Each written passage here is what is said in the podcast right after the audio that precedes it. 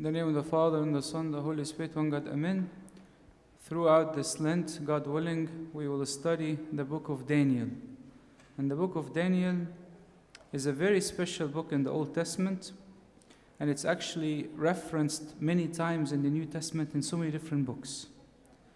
And the book of Daniel basically talks about young people from Israel taken from Jerusalem in the days of Nebuchadnezzar, king of Babylon. And regardless of where they are, the oppression, the exile, they lived the pure life.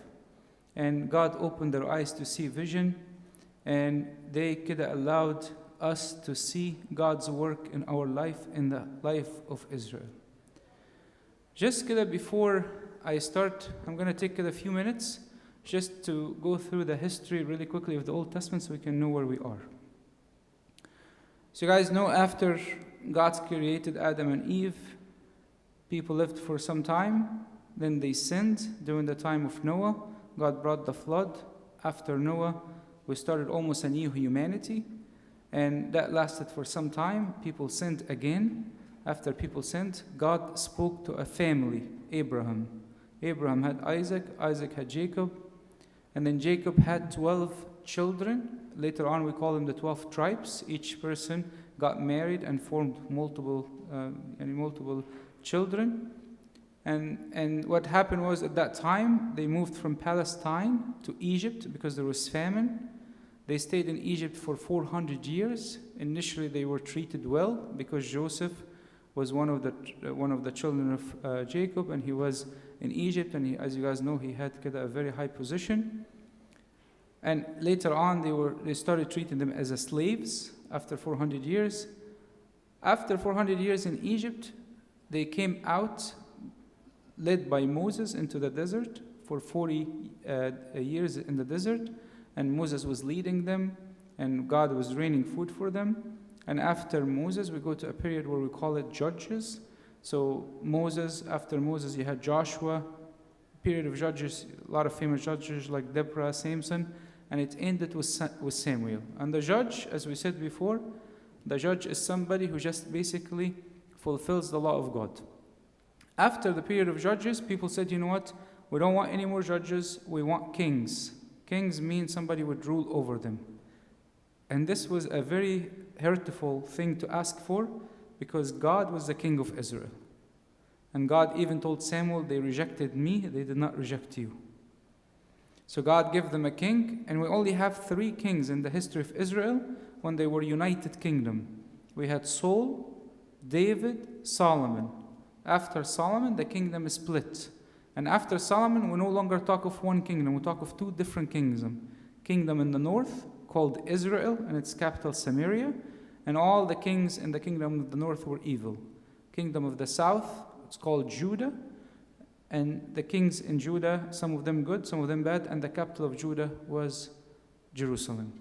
It's important for us to keep what I'm telling you in mind because it's very relevant to the book of Daniel.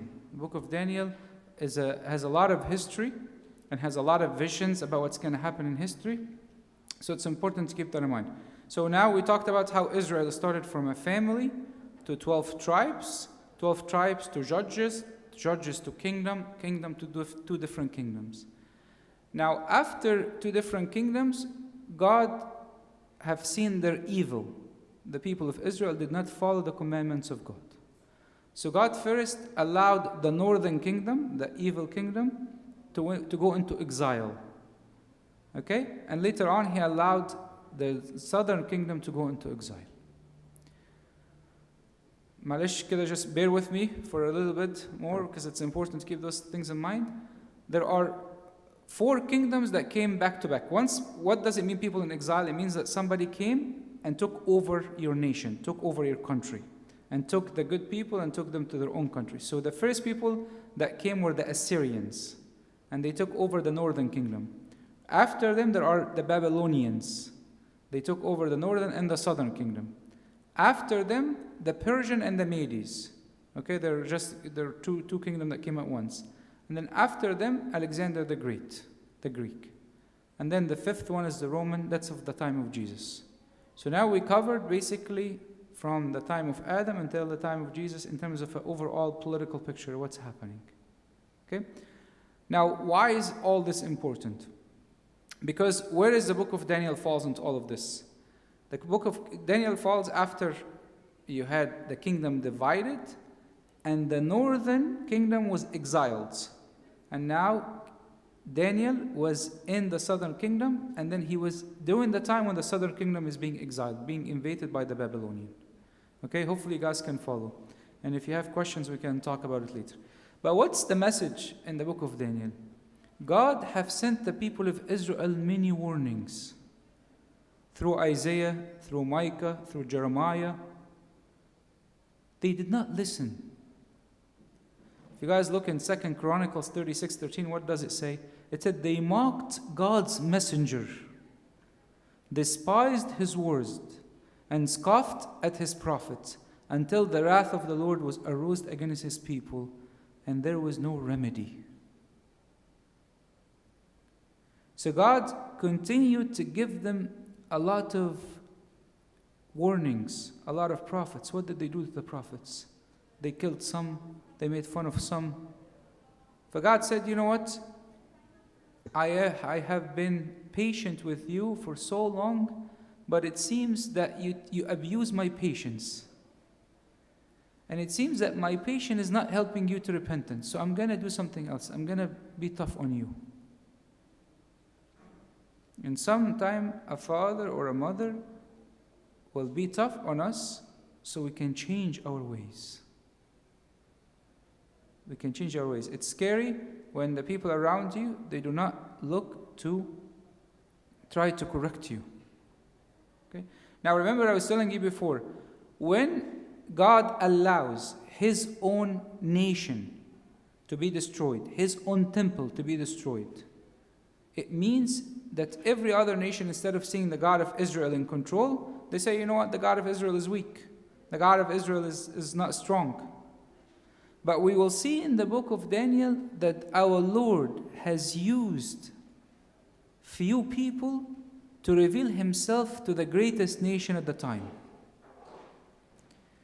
Even when we fail to fulfill the purpose of God for us, there are other people who will fulfill it on our behalf.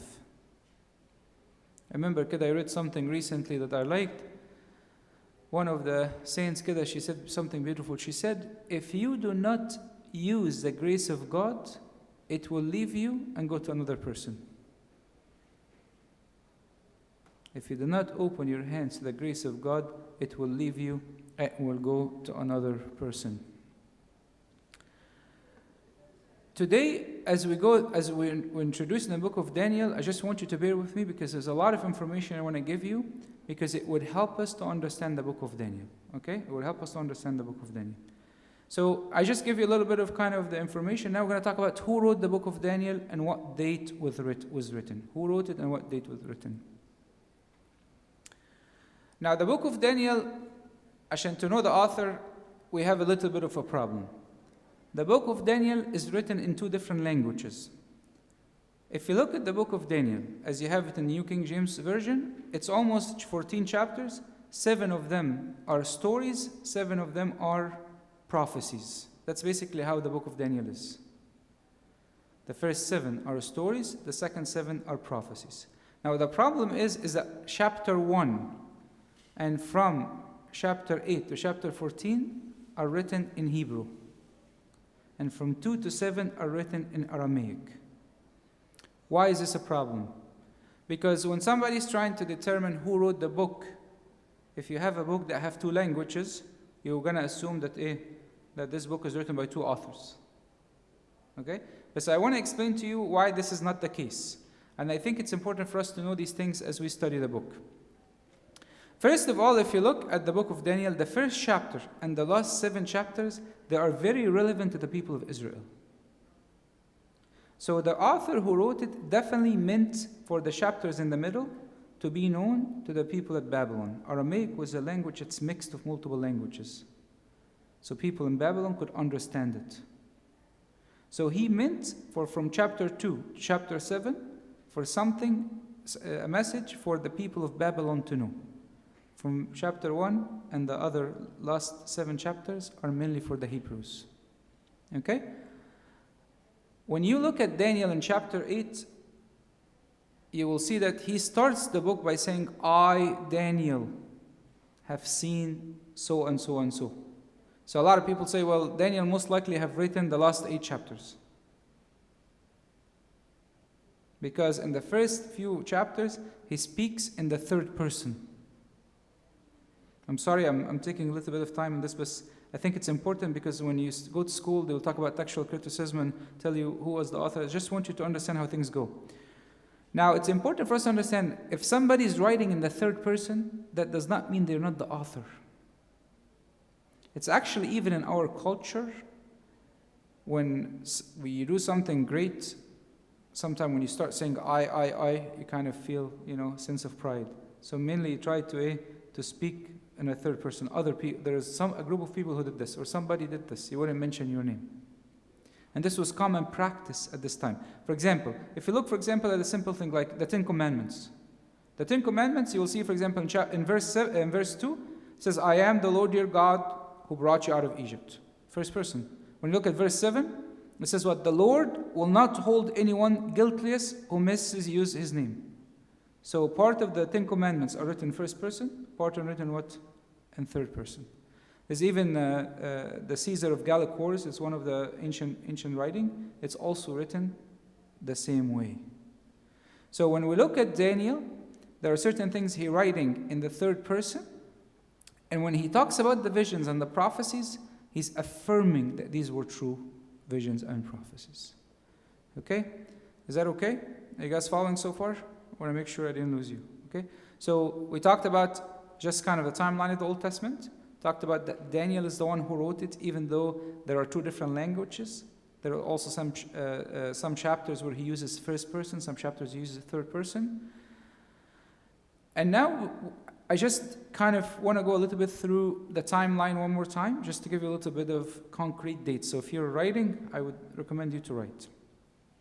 So roughly Moses, who was leading the people of Israel from uh, the desert, to, uh, from Egypt to the desert, was about 1500 before Christ. The period of Judges was about from 1400 to 1000. The United Kingdom, which is David, Solomon, and Saul, was 1000 before Christ. This is where the temple. 922, the kingdom was divided between the north and the south, as I was telling you. Okay? 722, the northern kingdom fell to the Assyrian. Now, this is about the new date that most of us are not aware of. 620 is the date, is the year that Daniel was born. 612 was the fall of the Assyrian. Okay? And 605, Nebuchadnezzar deported Daniel to uh, Babylon. 597, Jerusalem is taken by Nebuchadnezzar. So we'll go through this in more details. But when Nebuchadnezzar took over Jerusalem, he took it, he took it over in three stages. It was not in, a, in one stage and we'll see how this happens. And then 587, the fall of the southern kingdom. And then uh, 539, the fall of Babylon. And then from 539 to 530 is the uh, Cyrus.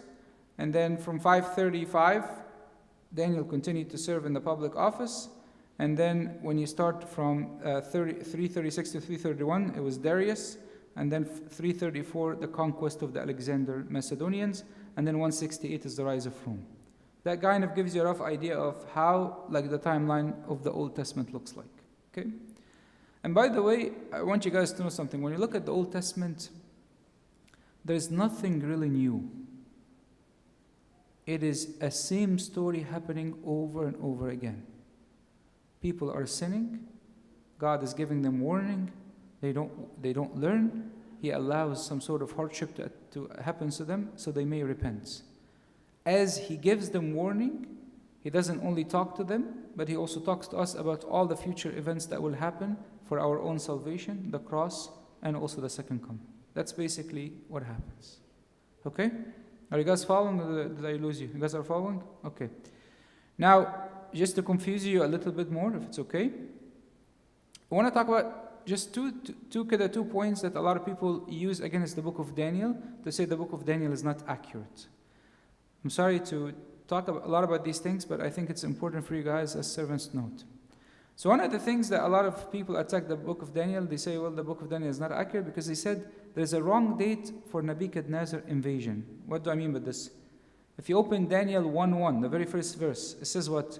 It says it states that Nebuchadnezzar's first invasion of, of Judah and seas of Jerusalem took place in the third year of the reign of Jehoiakim, who was the king of Judah.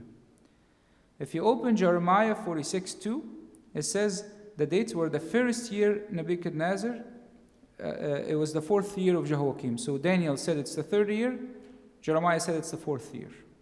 So some people say, look, there's inconsistency with the dates. We have to remember in the Old Testament, just a brief history, the calendar was based on the king who reigned. So they tell you the first year of President Biden of the United States. That's kind of the way it works. Judah followed a different system. Babylon they followed a different system. Judah usually would uh, count the kings, the king in the year he was chosen. Okay? Babylon would pick the next year when he's fully in authority. So there's two different calendars. So Jeremiah is writing in Jerusalem, Daniel is writing in Babylon. That's why there's a little bit of gap over the two years. Okay? Um, there's one thing that's extremely important for us. If you, if you, if I, if you, and if you're not paying attention, you have to pay attention to this. The book of Daniel that you have in your Bible, the New King James Bible, this is not the full book of Daniel that we as a church believe in. Okay? Uh, the, the New King James uh, Bible uses what we call the Masoretic test, uh, text. This is a Jewish text that a lot of the, uh, the Protestants use to translate the Bible we use the Septuagint. So in the Septuagint, you will see what we call the Second Chronicles books, and one of them is the completion of Daniel. And one of the part of the completion of Daniel is a very famous story of Susanna, which you will read in Bright Saturday. Okay, are you guys following? Did I, did I lose you? So when you open the book of Daniel in your Bible in the Old Testament, you're reading the Masoretic text. You're not reading the Septuagint.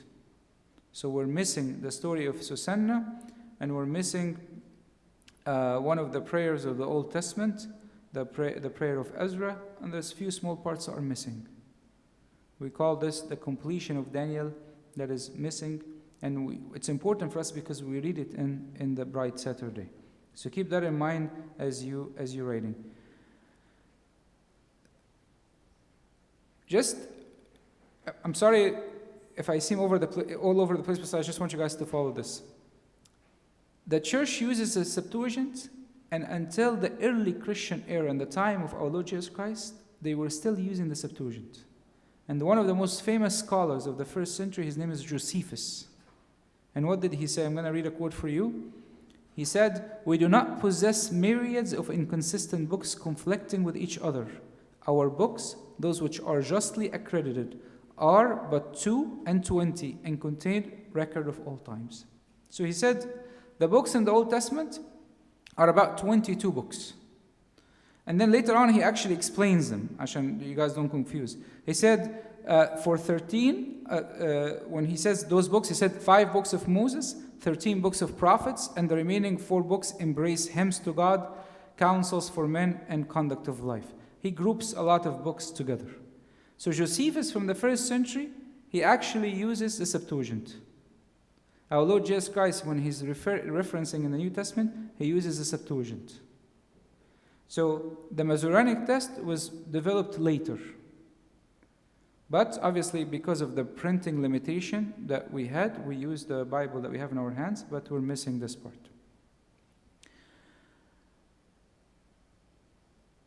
The book of Daniel was quoted almost 26 times in the New Testament. And I want you guys to pay attention to what I'm going to tell you. The book of Daniel is the main reason why our Lord Jesus Christ used the title the Son of Man. It's a theological title. He used it in Matthew, in Mark, in Luke, in Revelation. And a lot of time, by the way, some of people who are not Christian, they always accuse us why saying, oh Lord, Jesus used to use the expression son of man, not son of God. He used Son of God very little. Why does he use the Son of Man all the time?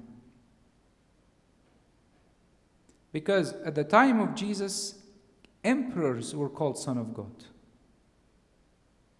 But the Son of Man was an extremely unique expression that referenced to the Messiah, and Daniel used it in 713. And that's why our Lord used the word Son of Man to express himself. And we want to go through this prophecy, we'll see why this, this is unique. We'll see why this is a unique. Our Lord Jesus Christ referenced the book of Daniel multiple times. And by the way, he didn't only reference, he witnessed that Daniel was the one who wrote it.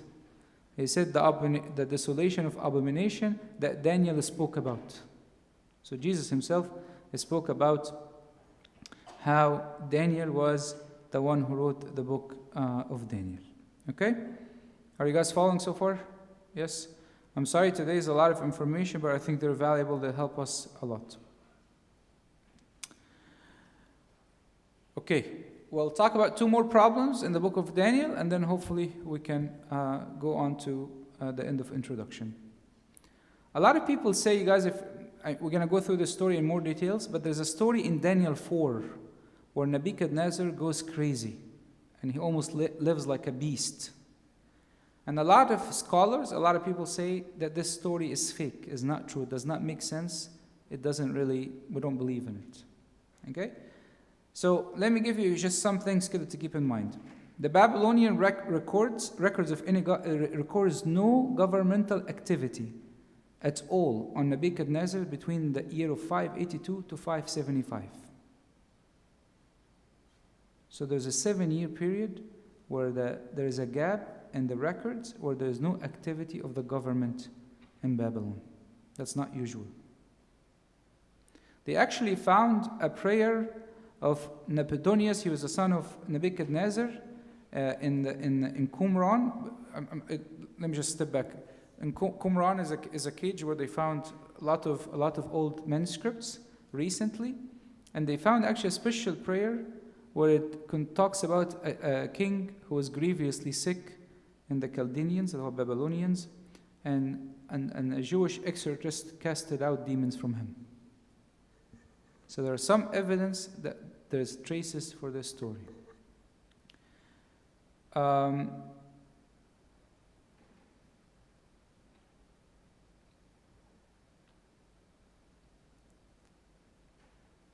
Let me mention one more problem so I don't, I don't lose you guys, and then we'll go on. There's another story in the book of Daniel where people criticize is the story of King Belshazzar, who had a, who had a, a party over, over the palace and he started using the vessels of the, of, the, of the temple. And people are saying, look, Belshazzar was not an official, was not an emperor, was not a king, it was not in the record that he was an emperor. Okay? But what happened was the son of Nebuchadnezzar was camping in Arabia, and he's the official, the official heir to the crown. And then Belshazzar was actually the one who was almost in all practical purpose running the kingdom when he was in Babylon. And there are some records that mentions his name, but he's not on the paper as an emperor, as a king. I'm sorry that I took some time to explain these things, but I think it's extremely important for us. we as a church consider the book of Daniel among the prophets. We as a church consider the book of Daniel among the prophets. Remember, the book of Old Testaments are, are divided into four things the Pentateuch, which is the books of Moses, prophets, history books, wisdom books. Okay? We as a church, we put Daniel, because Daniel is a complicated book. Half of it prophecy, half of it is history. So it's the only book that there's a lot of debate about it. So we as a church put it in the prophets. The, the Hebrew canon put it in the writings, okay, which is the Masoretic test. Now, the last thing I want to talk about before we start today, our, um, uh, our the, the first chapter, just kind of, if you think about what is the outline of the book of Daniel, like what is the book of Daniel is all about, and you will see that the book of Daniel is all about one theme. It's about God's reign. God is in control. God is working. even when everything seems to fail, God is working. God reigns with his servant with his faithful servants. That's the first chapter. God reigns in subduing kingdom, second chapter. God reigns in trials. God reigns to humble emperors. God reigns to removing evil kings. God reigns over wild beasts. God reigns over cruel kingdom. God reigns, reigns. Every chapter is about God reigning. God is in control. God is in power. And it's actually extremely beautiful because from outside it looks like the church is falling, Israel is apart. The people, there's no offering in the temple, the temple is brought to the ground. God cannot reveal himself through Israel anymore. But somehow, in every chapter, God is reigning, God is in control. And sometimes it's nice in our life kidda, to take a step back and see how God rules over our life. And maybe it's a good way to pray this Lent, to ask God to rule over us. I no longer want to have my own feelings. I want you to give me the feelings, to give me the thoughts. When we look at the, at the book of Daniel, we'll see obviously that the book of Daniel, uh, as I mentioned earlier, is mainly كده divided into the two parts we talked about. Now we'll start كده together from Daniel chapter 1. And, and Daniel chapter 1, just to remind you, it's written in Hebrew. It's written in Hebrew. And it's considered to be the introduction to the whole book. Because he will summarize certain things and then later on he will break it down. Okay? So we'll go through the first couple of verses today and we'll continue next week. In the name of the Father and the Son and the Holy Spirit, one God, Amen. He says, In the third reign, in the third year of the reign of Jehoiakim, king of Judah. So, guys, remember we said two kingdoms. The northern kingdom is already destroyed by Assyria, and now we only have left the southern kingdom, which is the kingdom of Judah. And there's a king there, his name is Jehoiakim. And in that year, the third year of his reign, Nebuchadnezzar, king of Babylon, came to Jerusalem and besieged it.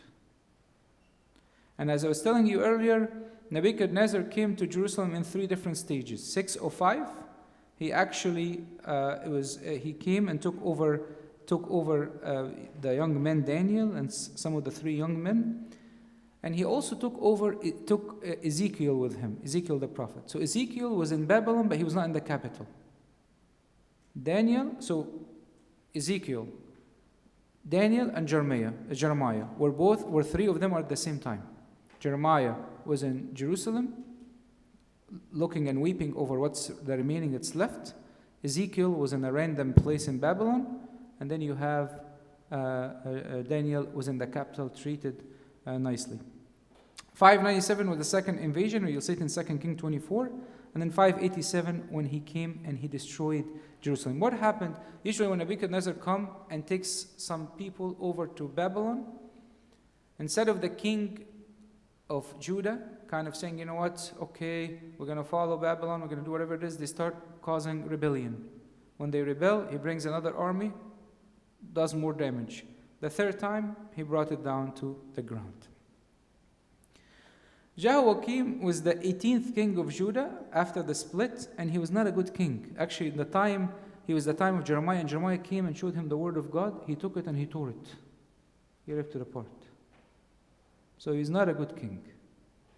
Okay? Look at verse 2. It says. And the Lord gave Joachim, king of Judah, into the hands, with into the into his hands, with some of the articles of the house of God, which he carried into the land of Shinar to the house of his God, and he brought the oracles into the treasure of the house of God. So here we see that God Himself allowed this to happen. This big tribulation in your life, God allowed it to happen. By the way, this is important. If I see the difficult people in my life as from God, to purify me, to change me, it will make a huge difference in my life. Joachim started his reign, by the way, about 608, and he was basically appointed by the king of Egypt. His name is Necho. He appointed him, and he actually took him and had him replace his brother. If you think about it, let me just back up a little bit. Think about it, the old nations were just basically a struggle of big empires. So Egypt was in control. Later on, Assyria became in control. Later on, Babylon became in control. That's basically how it worked. So Joachim was the last person that was in control uh, at this time, and he was following Egypt. But then Nebuchadnezzar came, took over Egypt, and took over, took over this guy. Okay. I want you guys to think about this. When Nebuchadnezzar came to besiege Jerusalem, where was Daniel? Already in Babylon. And I want you guys to think about this for a moment. Daniel was exiled, him and the three young men. And in, in the exile, he's probably praying to God God, please help Jerusalem. God, please help us to be safe from the Babylonian. Then what's the next news he hears? Nebuchadnezzar went over, he caused more destruction.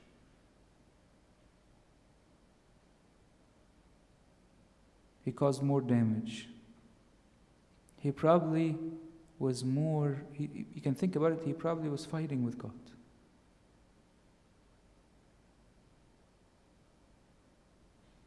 All what he hears are bad news.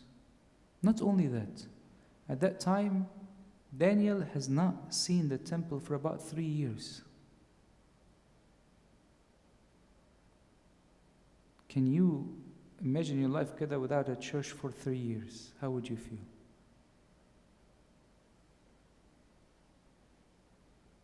And we as Christian, at least believe that we can to pray to God everywhere. A Jewish person, he believed that he must pray in the temple.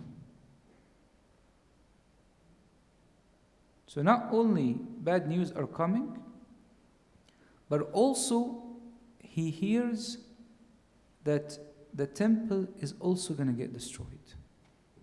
So I might not see a church again. I'm sure he was praying. And I'm sure it seems that God did not, as it seemed to him, God did not hear his prayer. Sometimes when we look at the, at the, at the Bible, we forget all the unanswered prayers of a lot of holy people. They were answered, but in God's way. They were answered, but in God's way. In God's way. And obviously, a lot of them knew that Jeremiah already prophesied that the exile will take about 70 years. The exile will take about a 70 years.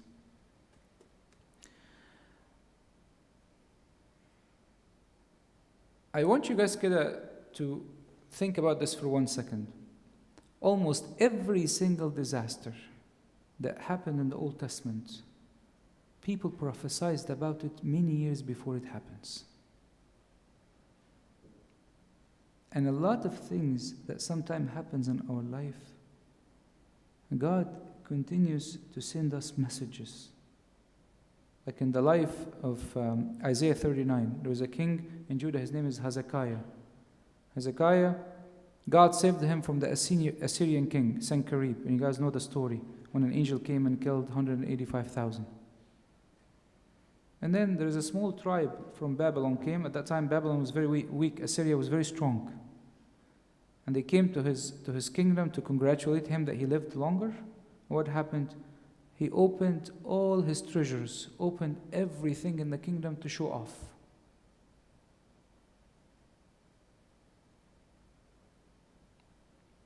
And at that time, Isaiah came to him, the prophet, and told him, Isaiah 39 5, Eloi.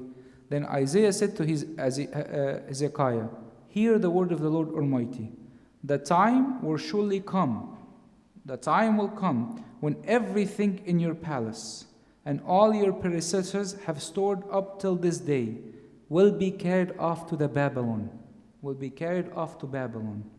Nothing will be left, says the Lord. And some of your descendants, your own flesh and blood, who will be born to you, will be taken away, and they will become eunuchs in the, in the palace of the king of Babylon. Hundred years before the event happened, and God sends exactly, by the way, the book of Daniel, you'll see this, the smallest detail. God is sending. Telling him, all your positions will be gone, your own people will be serving. The, by the way, this is Im, like not even unthought of. It's almost me telling you, for example, that how, uh, I don't know, uh, Haiti will come over and take over the US. You'll be like, what are you talking about? This is exactly what happened.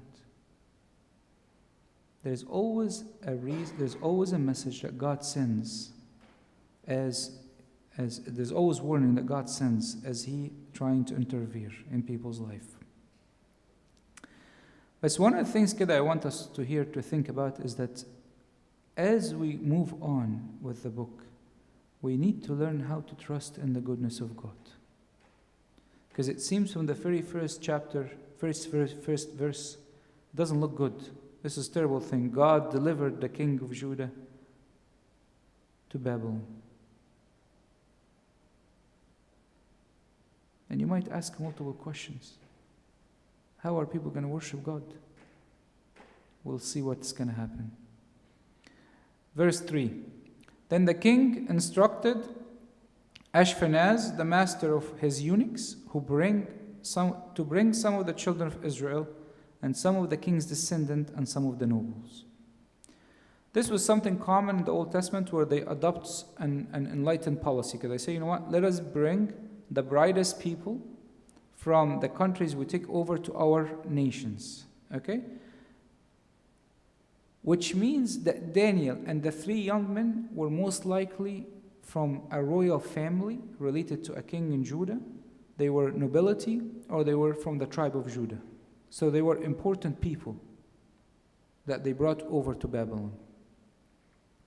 So think of it this way when the US, for example, sends grants to people to come, international students to come from China, from Egypt, from Africa, from everywhere. It's an exciting opportunity. And why do they do it?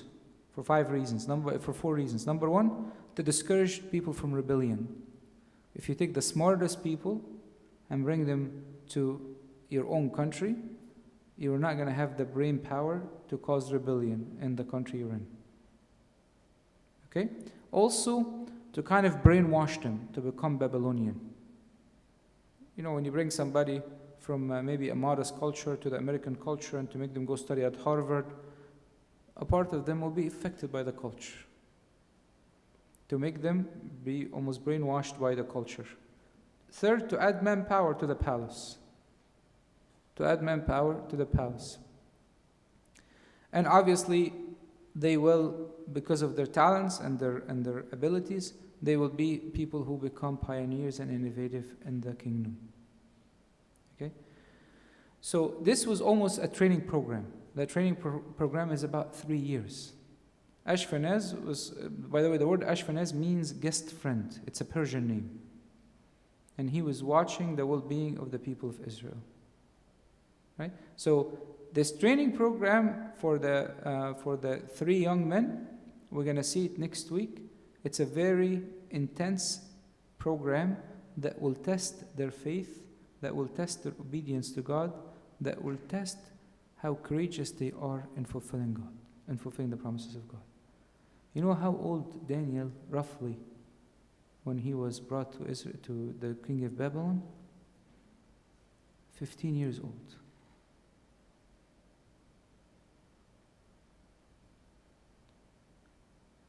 Know actually we're starting the fast tomorrow, so I'm just to get a point to a couple of things. At 15 years old, he learned to trust in God. He learned to say, I will fast. Try me. Test me. I trust in the commandments of God. It will be disappointing if we do not trust that the work of God that can He do through us through fasting and prayer. If I start my fast, I want to start a fast in which I trust in God with all my heart. And God willing, kidda, next week we'll see what happens with the young, with Daniel and the three young children, and glory be to God forever and ever. Amen.